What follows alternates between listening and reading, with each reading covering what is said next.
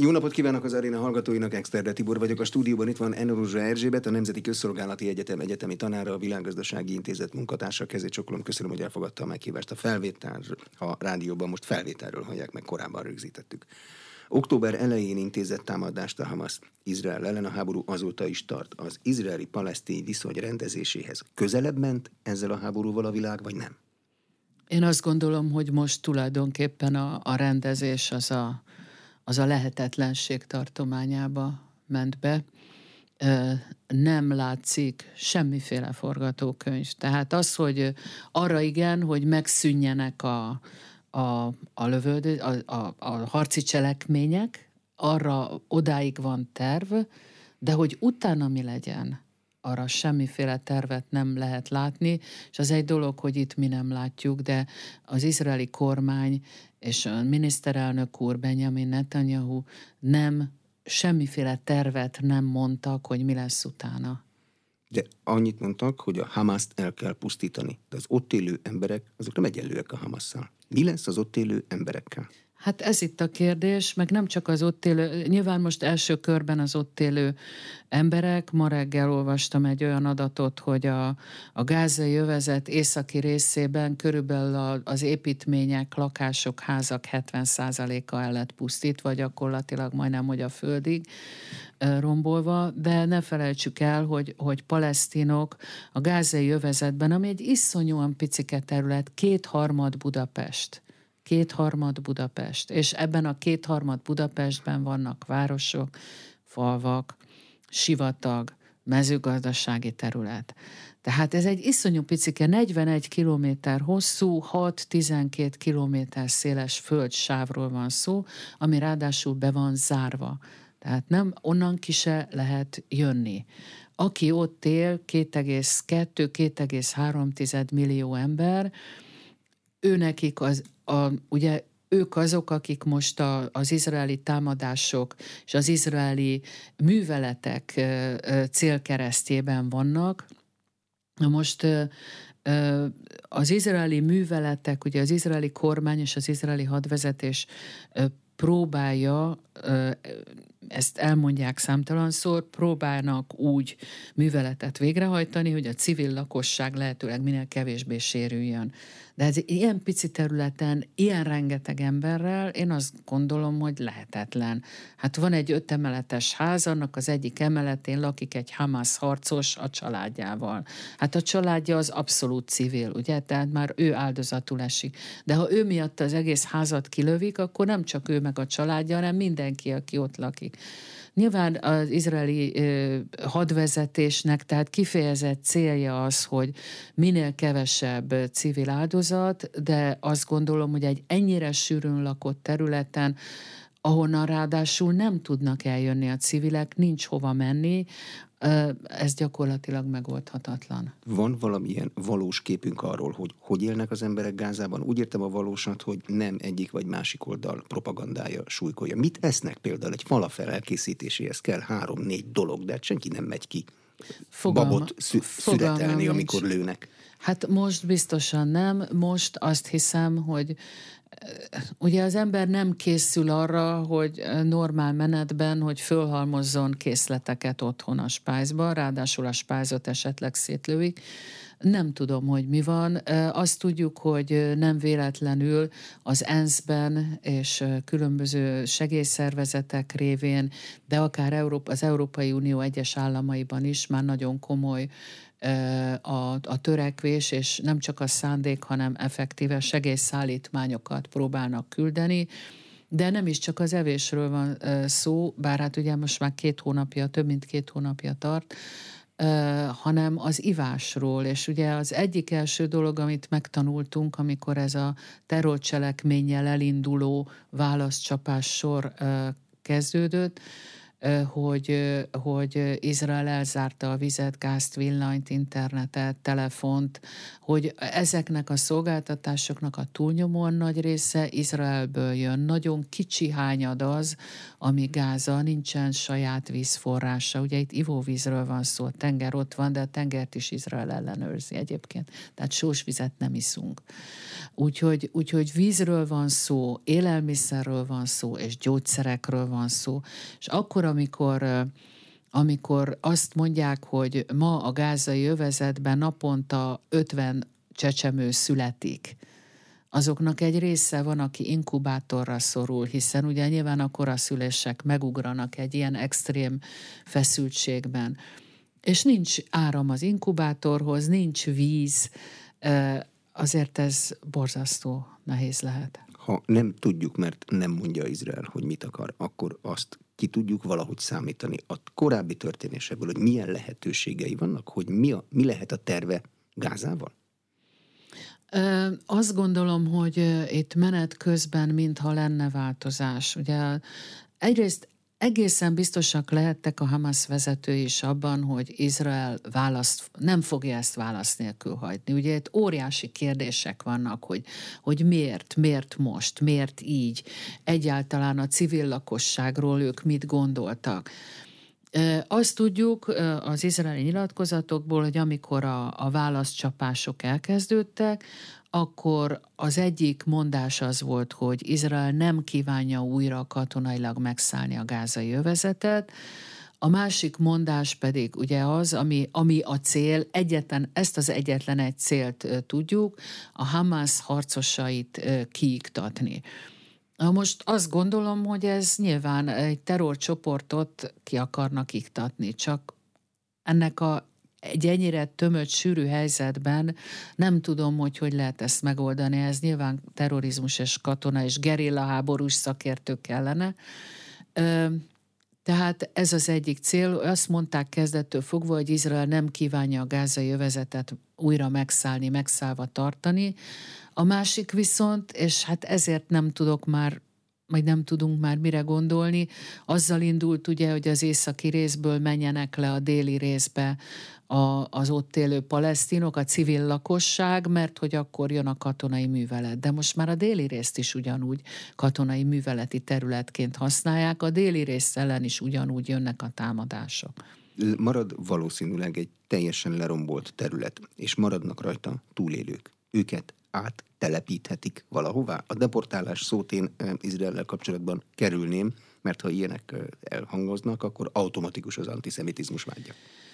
Hát ö, több, több ilyen verzió jelent meg izraeli vezető politikusok részéről, hogy áttelepíteni a lakosságot, és, és hát az az érvelésük, hogy hát hiszen itt vannak a szomszéd arab országok. Igen, csak ez a lakosságnak nem a szomszéd arab országban van a hazája, hanem ott van, ahonnan most meg el, szeretnék őket áttelepíteni.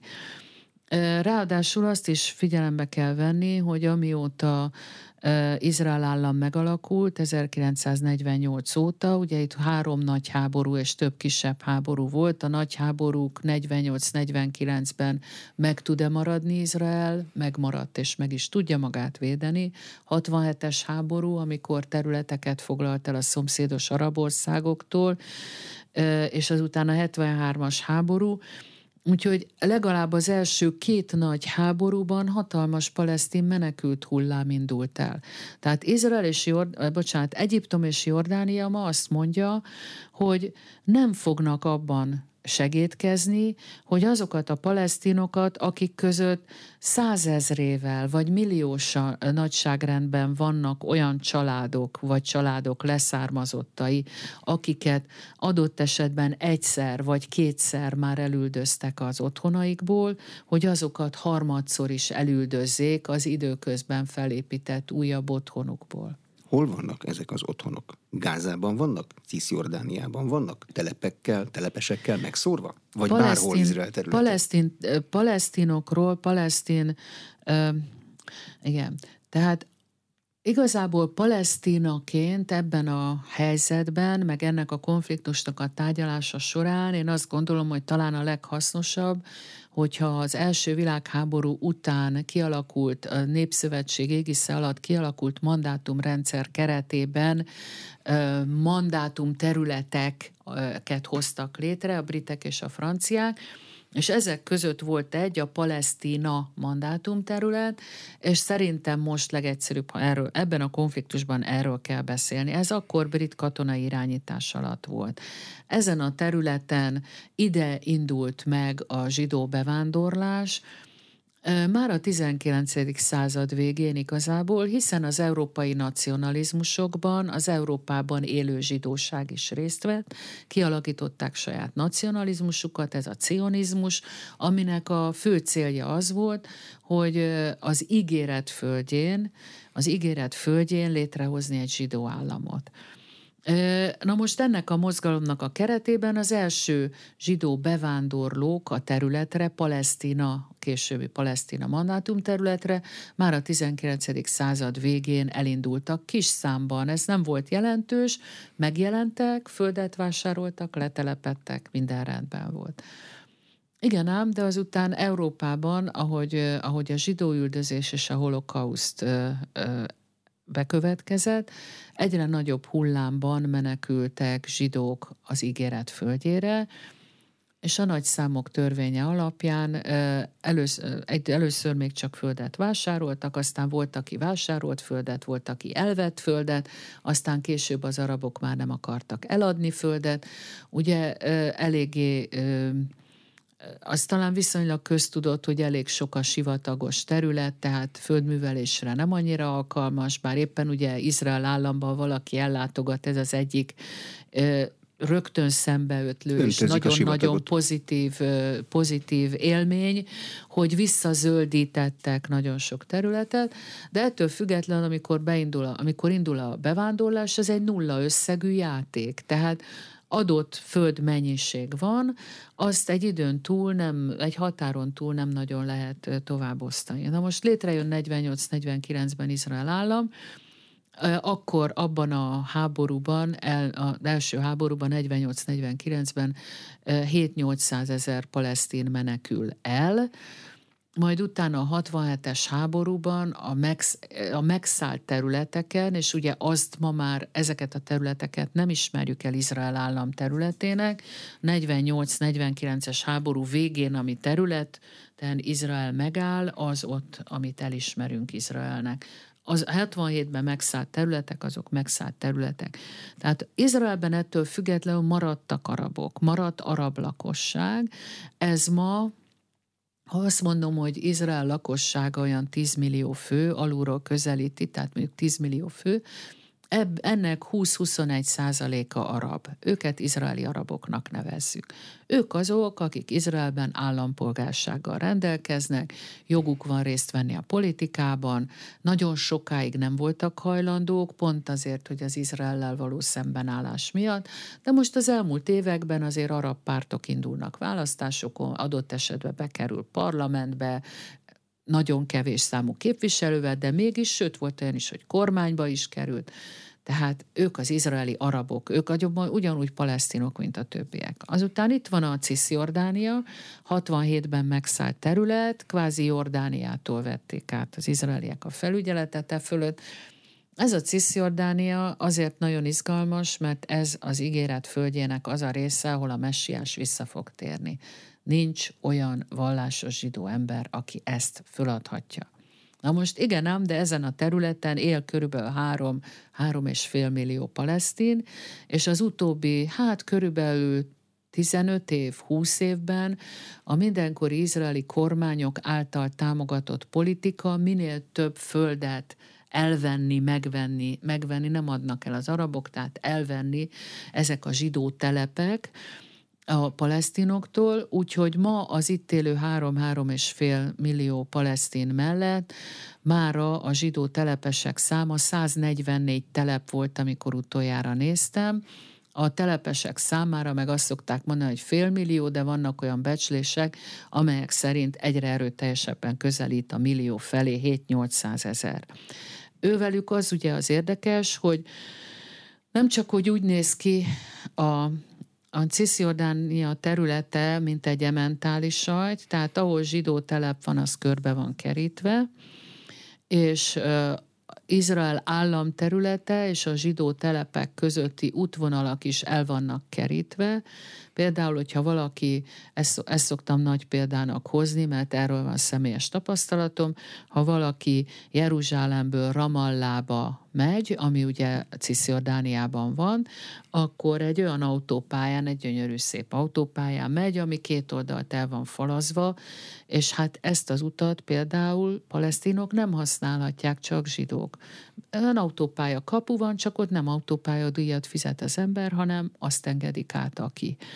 Úgyhogy egész Cisziordánia keresztbe kasul van, és még egyszer mondom, minden évben Izrael állam több ezer engedélyt ad ki telepek építésére ezen a területen. Úgyhogy azt gondolom, hogy ma odáig jutott a helyzet, hogy itt gyakorlatilag, ha valaki ránéz a helyzetre, nincsen egybefüggő palesztin terület itt Cisziordániában. Hiába azt mondanánk, hogy ez lenne a palesztin állam területe, nincs egybefüggő terület szétszabdalva, akár csak olyan utakkal is, amin egy palesztin lehet, hogy át sem mehet, rá sem mehet, stb. De most ez a második. Oszlói megállapodásunk mind a mai napig érvényben van. Volt egy olyan terv, hogy a cisziordániai urbanizált palesztin területeket egymástól különálló bantusztánokba szervezzék. Ezek mind, mind a az, múlt, ez elment? Az Oszló, az Osz, végigmennék, még uh-huh, van jó. két terület, bocsánat, de ne felejtsem, mert térjünk vissza. Tehát akkor ott van Kelet-Jeruzsálem, ami arab lakta része volt Jeruzsálemnek, ezt, ezt is 67-ben Izrael megszállta, és az izraeli, izraeli álláspont szerint most már évek óta, talán törvény is van róla, Jeruzsálem Izrael egy és oszthatatlan örökös fővárosa. Tehát szó nincs arról, hogy ez a palesztinoké, ott élnek benne palesztinok, tartózkodási engedéllyel, izraeli papírokkal, de kitéve annak, hogy vagy kijöhetnek, vagy nem, vagy visszamehetnek, vagy nem. És ráadásul az utóbbi években, amióta az izraeli kormányválságok sorában még inkább a koalíciós összetételekben egyre jelentősebbé válik a vallásos zsidó pártok és a telepesek képviseletének az aránya, hát bizony nagyon durva atrocitásokra is tud sor kerülni, tehát ramadánkor imádkozó a damaszkuszi kapu előtt, vagy akár a templomhegyen imádkozó muszlimok közé akár közélőnek, de minden esetben megzavarják az imájukat, zsidó telepesek, vagy palesztin családokat kidobálnak a házaikból azzal, hogy ez 2000 éve az övék volt, vagy, vagy gyerekeket és öregeket molesztálnak az utcán, 8 éves kisfiú megy az iskolába, vagy az egész osztályt beviszik az izraeli rendőrségre, tehát nagyon-nagyon durván hangzik, de tulajdonképpen 1993-ban az akkora főpolgármesteri választást megnyerő Ehud Olmert mondta ki azt, hogy megakadályozom, hogy Jeruzsálem kérdés lehessen a béke folyamatban, ne kerülhessen az asztalra, elzsidósítom, szó szerint idézet volt. És ez több, többféle módon történik. Először úgy történt, hogy hivatkozva arra, ami egyébként egy racionális, és mindannyian tudjuk, hogy a nagyvárosok terjeszkednek, úgy hoztak létre zsidó telepeket Kelet-Jeruzsálem körül, hogy elvágták az átjárást, a földi összekö- az összeköttetést Kelet-Jeruzsálem és Cisziordánia között. Tehát Kelet-Jeruzsálemben van körülbelül 500 ezer palesztin, még mindig, és mára most már 230 ezer zsidó ember is él Kelet-Jeruzsálemben, tehát nem Nagy-Jeruzsálemben, Kelet-Jeruzsálemben. És akkor ott van a gázai övezet, amiről beszéltünk, hogy 2,2-2,3 millió palesztin él itt. Itt nincsenek ebben a pillanatban Hát nyilván a műveletet folytató izraeli katonákon kívül itt nincsenek zsidók ebben a pillanatban, ennek pedig az az oka, hogy 2005-ben Izrael állam a gázai övezetből kivonta az ott élő telepeseket is, meg az ott levő katonasságot is. Hát azért azok, azok is szívszaggató képsorok voltak, a magyar televízió is mutatta, amikor a telepes körme szakadtáig fogja a háza kapuját, és úgy tépik le őt onnan az izraeli katonák, de akkor ez egy olyan döntés volt. Egyébként érdekes módon Ariel Sharon kezdeményezte ezt még 2003-ban, de Ehud Barak miniszterelnök alatt hajtották ezt végre. Azóta én megkérdeztem nemzetközi jogász kollégát, hogy a gázai övezetnek mi a jogi státusza. Hát mondta, hogy nem megszállt terület, hiszen nincsenek bent izraeliek. Mondom, jó, de hát földön, vízen, levegőben Izrael ellenőrzi a határait körbe, akkor sem megszállt terület. Tehát valószínűleg a nemzetközi jognak, mint sok más kérdésben is a közel-kelet miatt újra kéne egy pár dolgot definiálni. Mi lenne a megoldás? Mondtam, az oszlói megállapodásokat nem helyezték hatályon kívül mind a mai napig. Vannak tervek arra, hogy Cisjordániában hogyan kellene létrehozni palesztin államot. A palesztin hatóság nem tag megfigyelő állam az ENSZ-ben létező entitás külképviseletei vannak. Szerintem Budapesten is van. Így van, pontosan, sőt, Magyarországnak is van nagykövete a palesztin, a nemzet, palesztin nemzeti hatósághoz. Az oszlói megállapodás ugye 1993-ban egy része, e, nagyon-nagyon talán a legfontosabb része volt a, az arab-izraeli béke folyamatnak, ami ugye 91-től 95-ig tartott nagyjából. Ebben voltak bilaterális tárgyalások, Izrael mindegyik szomszédjával külön-külön tárgyalt, Izrael, Libanon, Izrael, Szíria, Izrael, Jordánia. Nagyon sokáig nem voltak hajlandók szóba állni a megszállt területek palesztinjaival sem, és a térség, a szűk térségen kívül levő ö, fegyveres palesztin szervezetekkel, Yasser Arafat, és egy csomó más szervezet volt. Ugye a nagy ernyő szervezetet hívtuk úgy, hogy Palesztin Felszabadítási Front. Ö, ővelük nem voltak hajlandók, és aztán egyszer csak kiderült 93 ö, novemberében, talán az is valahogy így novemberben volt, hogy megszületett az oszlói megállapodás. Most az oszlói megállapodás egyrészt a palesztinok elismerték Izrael állam létét, Izrael államot. Létezéshez ugye, való jogát. Ez egész addig kérdés volt. Így van. És hát mert a palesztinok nemzeti felszabadító harcot vívtak Izrael ellen. Izraellel szemben. Hát ő a területeket, ahonnan el lettek üldözve, akarták visszafoglalni. Ez egy szekuláris, nem tudom másként mondani, mint nemzeti felszabadító, talán ez áll a legközelebb hozzá. Most éppen ezért, ugye izraeli szempontból a Hamas megalakulása az egy jó dolog volt 1987-ben, hiszen úgy tűnt, hogy itt most jön egy másik ideológia, egy vallásos ideológia, ami megbontja azokat a sorokat, akik eddig fegyverrel támadták Izraelt.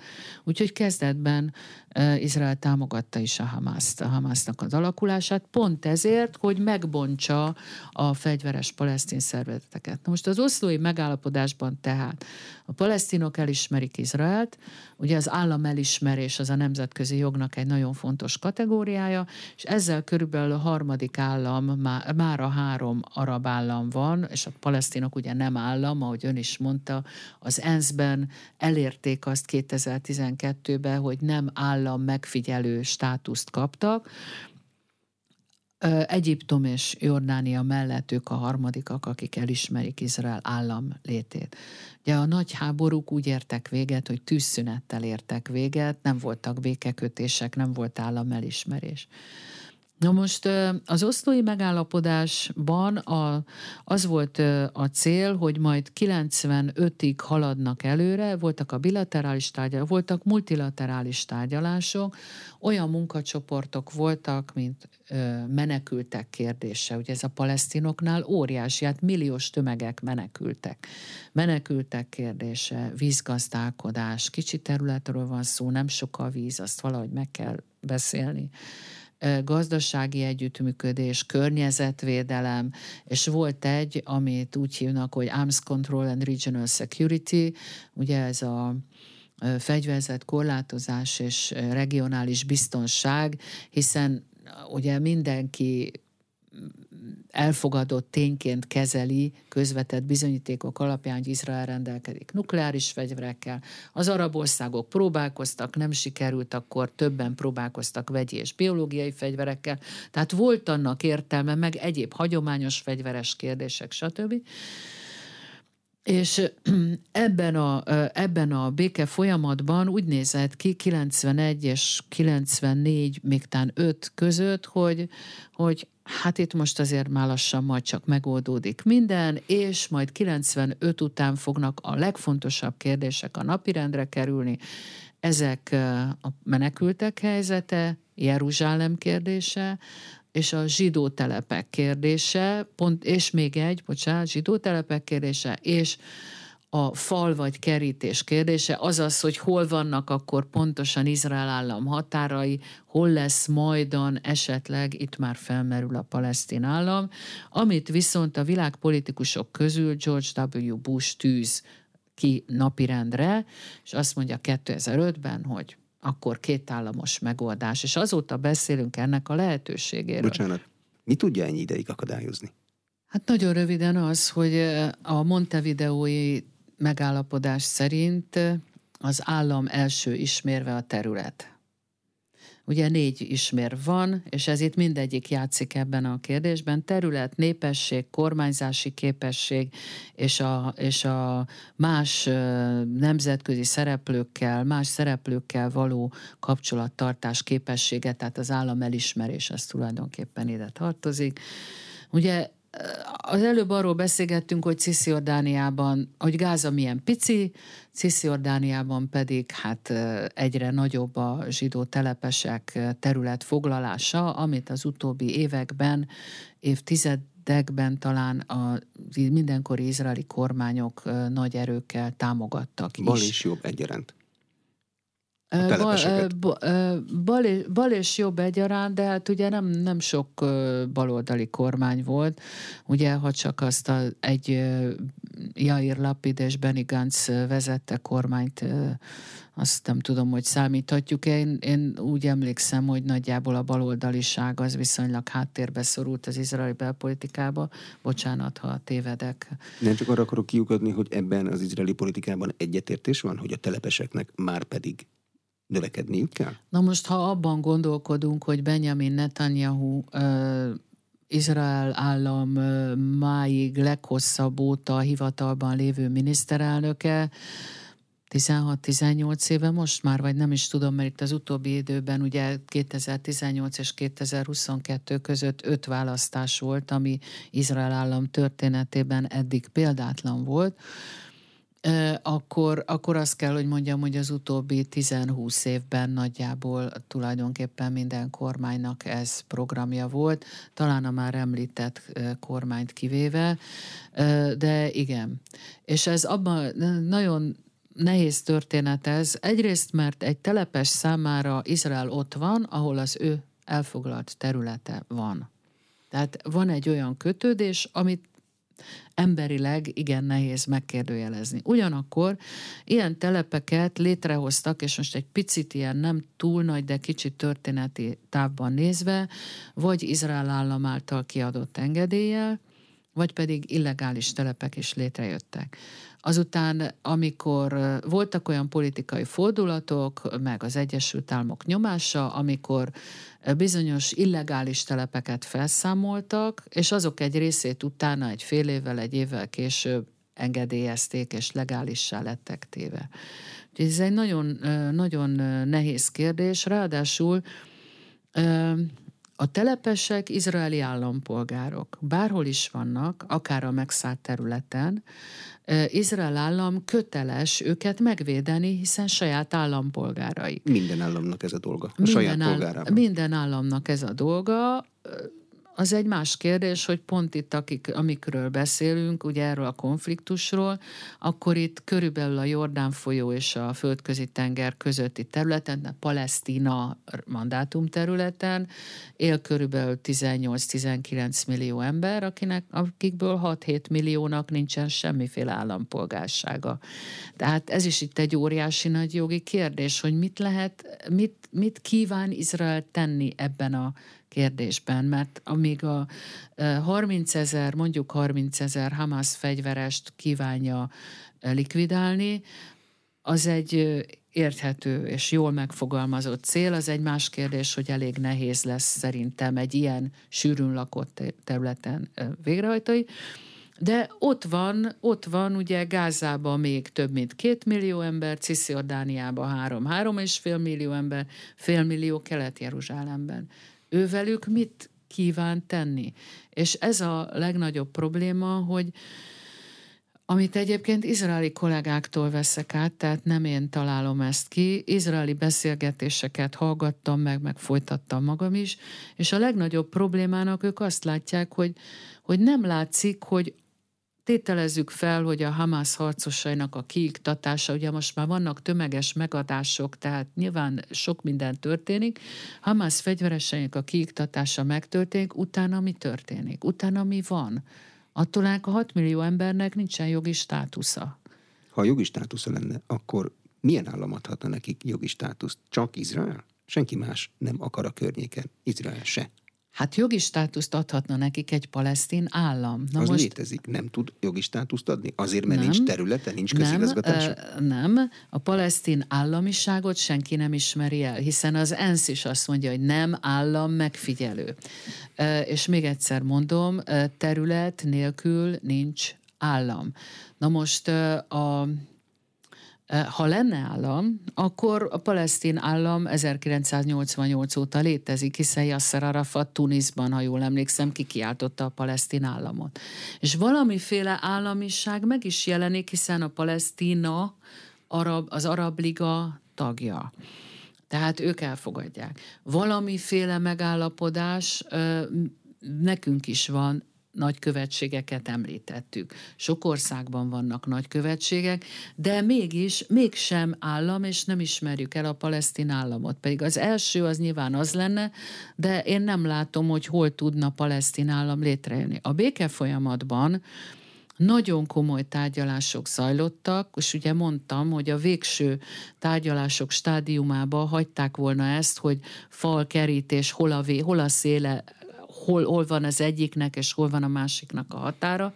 Ez ugye elszállt, mára nincsen. Tehát, hogyha valaki ránéz Cisziordániára területére, és egy olyan térképet keres be, ahol azt látja, hogy, hogy palesztinok és zsidók, vagy azt nézi, hogy zsidó telepek Cisziordániában, szanaszét, szanaszét töredezett terület, na most olyan állam nem létezik, hogy én innen Érdre kimegyek, és közben izraeli területen megyek át, de hogyha Érdről tovább megyek, nem tudom, Veszprémbe, akkor még három checkpointon és három izraeli terület sávon megyek át. Vannak ilyen folyosók, de azért háborúk után szoktak létrejönni, és ritkák. Hát én nekem a, erre, bocsánat, idézőjelben mondom a kedvenc példám, amikor India, Brit-India függetlenné vált, és létrehozták Nyugat-Pakisztánt és Kelet-Pakisztánt, volt köztük ezer kilométer, az sem működött, és lett belőle két független állam állam.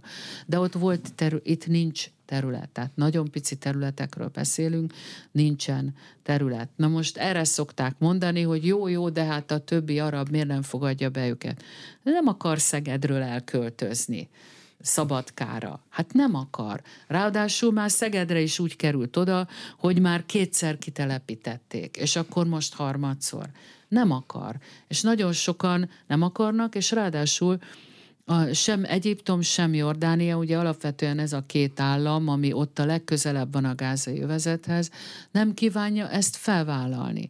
Azt mondják, és azt gondolom, hogy ez az érvelés támadhatatlan, jól lehet, pontosan tudjuk, hogy vannak egyéb okok is, de az érvelés maga morálisan támadhatatlan. Azt mondják az egyiptomiak, meg Abdallah, Jordánia király, jordániai király, hogy nem fogunk hozzájárulni ahhoz, hogy a palesztinokat újra, immár harmadszor is kitelepítsék, elüldözzék, ugye ők inkább az elüldözzék szót használják, elüldözzék a hazájukból. Mit akar az Egyesült Államok? Ki tudja hüvelyezni a megszólalásokból? Kamala Harris bírálta a Benjamin netanyahu Az Egyesült Államok elnöke Joe Biden egy kampányi gyűlésen azt mondta, hogy vissza kellene fogni, mert nem járja hogy ártatlan palesztinok halnak meg, mert Izrael el fog szigetelődni. Ez mit jelent? Az Egyesült Államok azt hiszem, hogy egyrészt uh, uh, tulajdonképpen most már végletesen kiáll uh, Izrael mellett. Nem kérdés, hogy ez a mostani háborús sorozat, ez egy terrorcselekmény elkezdődött. Tehát ez, ebbe azt hiszem mindenki egyetért. Sőt, én azt gondolom, hogy a, a világban egy igen jelentős szimpátia volt érezhető az első-második napon Izrael irányába, egészen addig, amíg az első kórházat találat nem érte, lehet ugyan vitatkozni, hogy most ott a Hamas lőtte, félrement, felrobbant valami, mégis Izrael volt, nem tudom. A lényeg az, hogy ebbe a kórházba azért menekült be több ezer ember, mert az izraeli támadások elől menekültek be. Ráadásul Izrael viszonylag későn szólalt meg, hát viszonylag, ugye két órá hosszán keresztül nem volt megszólalás, utána közölték, hogy kivizsgálják a helyzetet. Nem tudom, hogy a végleges eredmény van-e, mert többféle variációt láttam, de azt gondolom, hogy senki nem tudja megmondani, hogy valójában mi és hogyan történt. Vannak ilyenek a történelemben, a közel-kelet történetében is, akár a közelmúltban is voltak ilyenek, hogy igazából nem fogjuk megtudni, hogy mi történik, de mára ez igazság szerint nem is számít, hiszen azóta a sokadik kórház került támadás alá, a sokadik akciót mutatják be, akár képsorokon is. A világ közvéleménye, és szerintem erre reagált Kamala Harris, a világ közvéleménye borzasztóan Izrael ellenes lett. És itt egy-két adatot megnéztem tegnap vagy tegnap előtt, talán a hallgatók közül is sokan hallották már az Ábrahám megállapodások kifejezést. 2020-ban négy arab állam kötött Izrael ilyen megállapodást, állam elismerés, ugye, volt a, a lényeg, és kapcsolatfelvétel. Ezek ugye az Egyesült Arab Emírségek, Bahrein, Marokkó és Szudán. Na most akkor, 2020-ban, amikor tehát nem volt háborús helyzet, nem volt az, hogy, hogy az interneten, a, a social médián mindenki láthatja, ha akarja, hogy, hogy mi történik, akkor az iz, a, a, talán az Izraellel legkedvezőbben állást foglaló arab ország az Egyesült Arab Emírségek lakosságának is 68%-a elutasította azt a gondolatot, hogy az emírségek Izraellel megállapodást kössön. 68% elutasította. Ettől az emírségek megkötötte a megállapodást, megindult a légiforgalom, követségeket létrehoztak, üzletelés megindult, stb. Mára, mára ez a százalék fölment ilyen 90 köré fölé. Óriási, óriási az Izrael államnak a, a megítélésének a megváltozása, és ugye szokták kérdezni, hogy és a Hamas megítélése, tehát tegyük azt is mellé. A, nem is tudom, ki csinálta, de volt egy statisztika, hogy a, az idén szeptemberben, ugye október 6-án volt a terrorcselekmény, az idén szeptemberben a palesztin területeken, tehát Gáza, Cisziordánia, Kelet-Jeruzsálemben a Hamas, Hamaszt pozitívan körülbelül 27 százaléka a palesztinoknak látta. Tehát 27 százalék volt a Hamas pozitív megítélése az összes palesztin területen. Megcsinálták most novemberben ugyanezt a felmérést, ugyanígy az összes palesztin területen, a Hamas megítélése 76 százalék pozitív. Jó, Mert ugye, ez... aki meg tud engem védeni, hát a ostrom helyzet az mindig kiforgat mindenkit magából. De az öböl országok politikájába a palesztin állam kérdését ez vissza fogja hozni? Hát az ábrahámi megállapodásokban nem nagyon volt benne a palesztin állam létrehozása. Az Ábrahám megállapodásokban azzal érveltek akkor az öbölbeli arab országok, ugye emészségek Bahrein, hogy hogy cserébe ezért az Ábrahám megállapodásért Izrael felfüggesztette Cisziordánia Jordán folyó völgyének az annektálását, tehát izraeli területté hivatalosan jogilag nyilvánítását. Erre Benjamin Netanyahu akkor azt mondta, hogy átmenetileg, de ezzel ugye akkor nem foglalkozott senki. Na most az igazság, hogy a palesztin kérdés lekerült a napirendekről, a nemzetközi napirendekről. És de ez ezzel egy... most visszajött?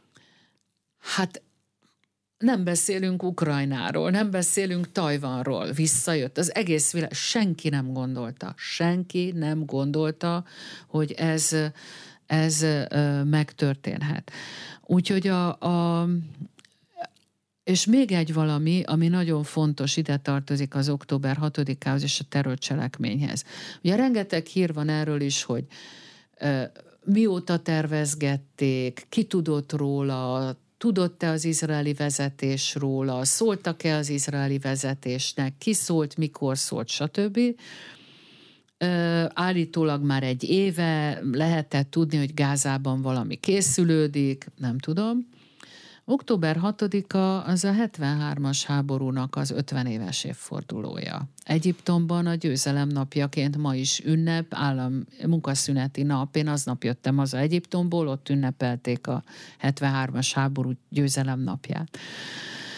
Tehát, hogy mi történt, és, és hogyan, ez azóta is rengeteg találgatás van, meg hogy miért és miért most. És itt ugye alapvetően két, két dolgokra szoktak, két dologról szoktak beszélni. Szerintem ebben a műsorban is beszéltünk korábban arról, hogy az Egyesült Államok a szaudi izraeli Ábrám megállapodást próbálta minden erővel, nagyon erős nyomással létrehozni, és tulajdonképpen odáig jutott a dolog, hogy a szaudiak letették az asztalra a feltételeket, és ezek között a feltételek között, hát most tudto, én akkor nem biztos, hogy észrevettem, de így utólag a, a negyedik feltétel az a palesztin állam, vagy a palesztin kérdésnek valamiféle rendezése, és hát tény és való, hogy szeptember, meg augusztus is talán már abban telt, hogy minden média arról adott, hogy már mindjárt megállapodnak, mindjárt megállapodnak. Ez távolról sem volt igaz, mert azok a feltételek, amiket a szaudiak követeltek, azokat sem Izrael, sem az Egyesült Államok, főleg az Egyesült Államok nem tudta így kapásból könnyedén teljesíteni. A Biden kormányzat eszméletlen nyomást gyakorolt, hiszen ne felejtsük el, elindult az amerikai elnökválasztási kampány, szerettek volna ilyen nehéz ügyeket letudni, Egy és eljött most kaptak egy hatalmas válságot. A másik, amit nagyon fontos elmondani, hogy hogy mindenki attól tartott, és nyilván ez ma sem kizárható, bár azt gondolom, hogy ennek a valószínűsége fokozatosan csökken, hogy, hogy kiszélesedik ez a konfliktus, átterjed más területekre. És ennek az volt az oka, hogy hát régóta emlegetjük azt, hogy Irán és Szíria vezetésével az ellenállás frontja, vagy van, aki úgy hívja, hogy síta félhold, az ugye nem teljesen stimmel, mert nem mindenki síta, a Hamas például abszolút nem síta, sőt a muszlim testvérek mozgalmához tartozik, de hogy kialakult itt Iránnak egyfajta ilyen előretolt, előretolt védelme, amiben az lenne, hogy egyrészt Irak politikai erőinek egy részével, Szíriával, Libanonban a Hezbollahal és a Hamasszal is időről időre,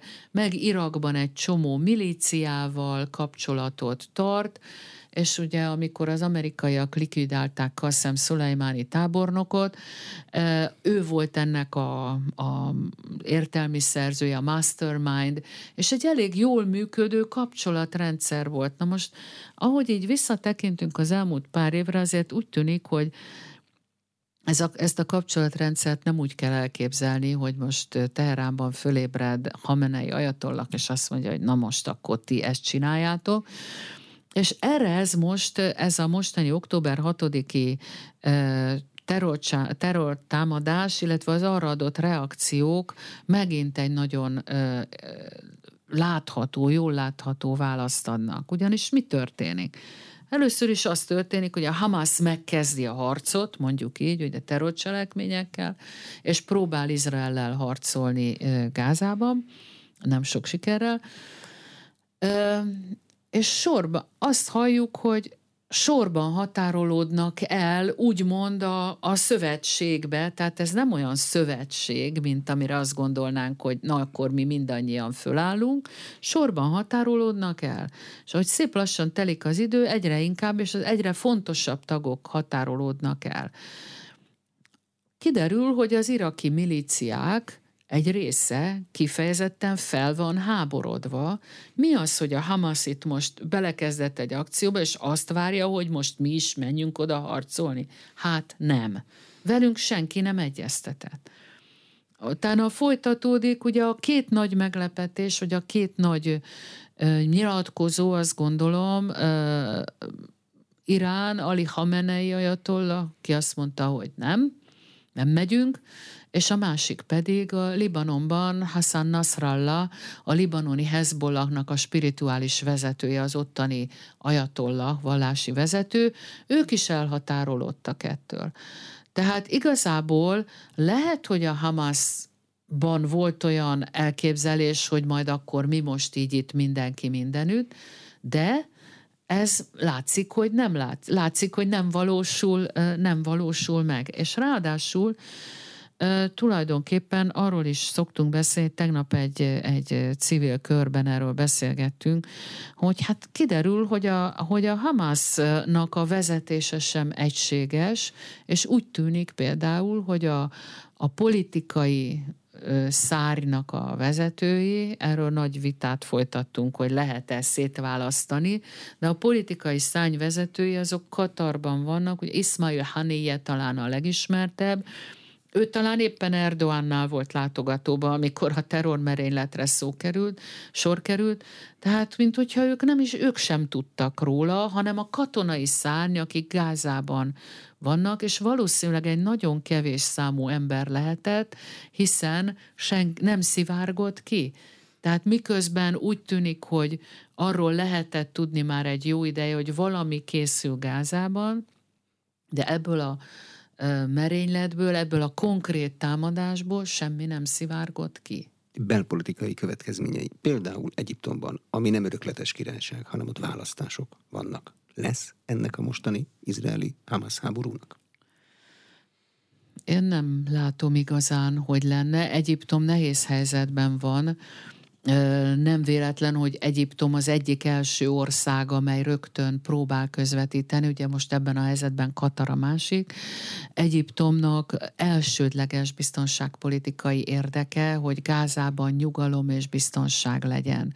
Na most ez, amit az egyiptomi lakosság néz, mert ne legyenek kétségeink, az összes kávézóba, tejázóba folyamatosan online mennek a képsorok, ez nem tesz jót. Ráadásul Egyiptomban most éppen előrehozott választások vannak, ugye tegnapra ígérték a választási eredményeket, nyilván Abdel Fattah Sisi meg fogja nyerni.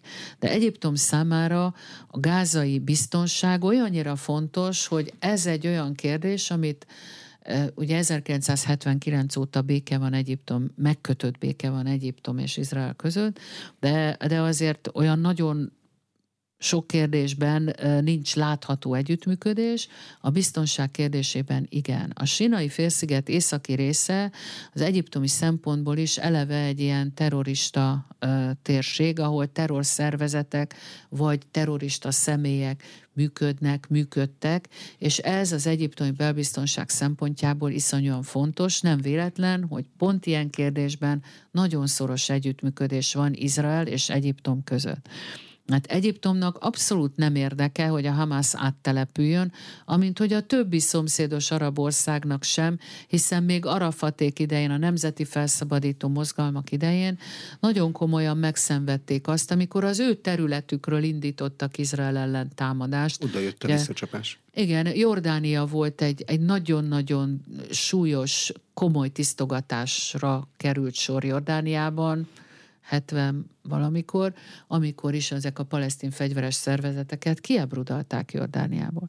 Ugye ez az egyik. A másik, Egyiptom e, borzasztóan nehéz gazdasági helyzetben van. Tehát amikor, amikor a lakosság 70%-a a szegénységi küszöbön vagy az alatt él, amikor a kenyér ára pár hónap alatt 200, kétszeresére, háromszorosára nő, a, és hát nyilván meg kéne nézni most a friss mutatókat, nagyon komoly gazdasági helyzetben van, 106 millió embert kell eltartani, csak a Nílus folyó és a Nílus deltában mentén, mert máshol a sivatag egyre nagyobb teret fódít. És emellé a 106 millió állampolgár mellé Egyiptomban már most van bent 8-9 millió menekült vagy migráns alapvetően Szudánból, de mostanában ugye Eritreából, meg Etiópia felől is, tehát ahol válságok vannak, Egyiptomba jönnek. Úgyhogy ezért sem akar Egyiptom még két millió embert befogadni, de még egyszer mondom, morálisan a legfőbb érvük, hogy nem járulnak hozzá még egyszer ahhoz, hogy immár harmadszor tegyenek földönfutóvá milliós nagyságrendben embereket, ez morálisan azt hiszem, hogy legalábbis a nagy tömegek szemében megállja a helyét. Jordánia szintén nagyon nehéz helyzetben van, hiszen Ugye mondtam egyrészt, hogy ő már egyszer ezt megszenvedte, végig küzdötte, hogy az ő területéről támadják Izraelt visszacsapáson.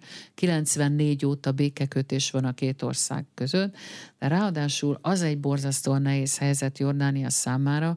Jordánia egyébként az egyetlen állam, amely a palesztin menekülteknek akik oda menekültek 48, 49, 67 állampolgárságot adott. Ez egyetlen arab állam így tömegesen így egybe. Jordánia lakosságának több mint 60%-a palesztin származású. Maga a királyné is palesztin. És ezt elég jól lehet tudni. Tehát ha palesztinokkal történik valami, az Jordániában egy nagyon komoly belbiztonsági tényező is. Nagyon oda kell figyelni, hogy nehogy az ottani, ottani palesztinok próbáljanak meg elindulni, segíteni, ez most egy nagyon leegyszerűsített álláspont volt nyilvánvalóan, de pont ezért, mivel Jordánia befogadott nagy tömegben palesztin menekülteket már két alkalommal, pont ezért Jordánia is jogosan mondja azt, hogy nem járulok hozzá harmadszor is. Köszönöm a tájékoztatást. Az elmúlt egy órában Enrózsa Erzsébet, a Nemzeti Közszolgálati Egyetem egyetemi tanára, a Világgazdasági Intézet munkatársa volt az aréna vendége. A műsor elkészítésében Módos Márton főszerkesztő vett részt, ezt a beszélgetést a rádióban most felvételről hallják. Ha érdekesnek találták, kérem iratkozzanak fel az Inforádió YouTube csatornájára. Köszönöm a figyelmet, Exterde Tibor vagyok.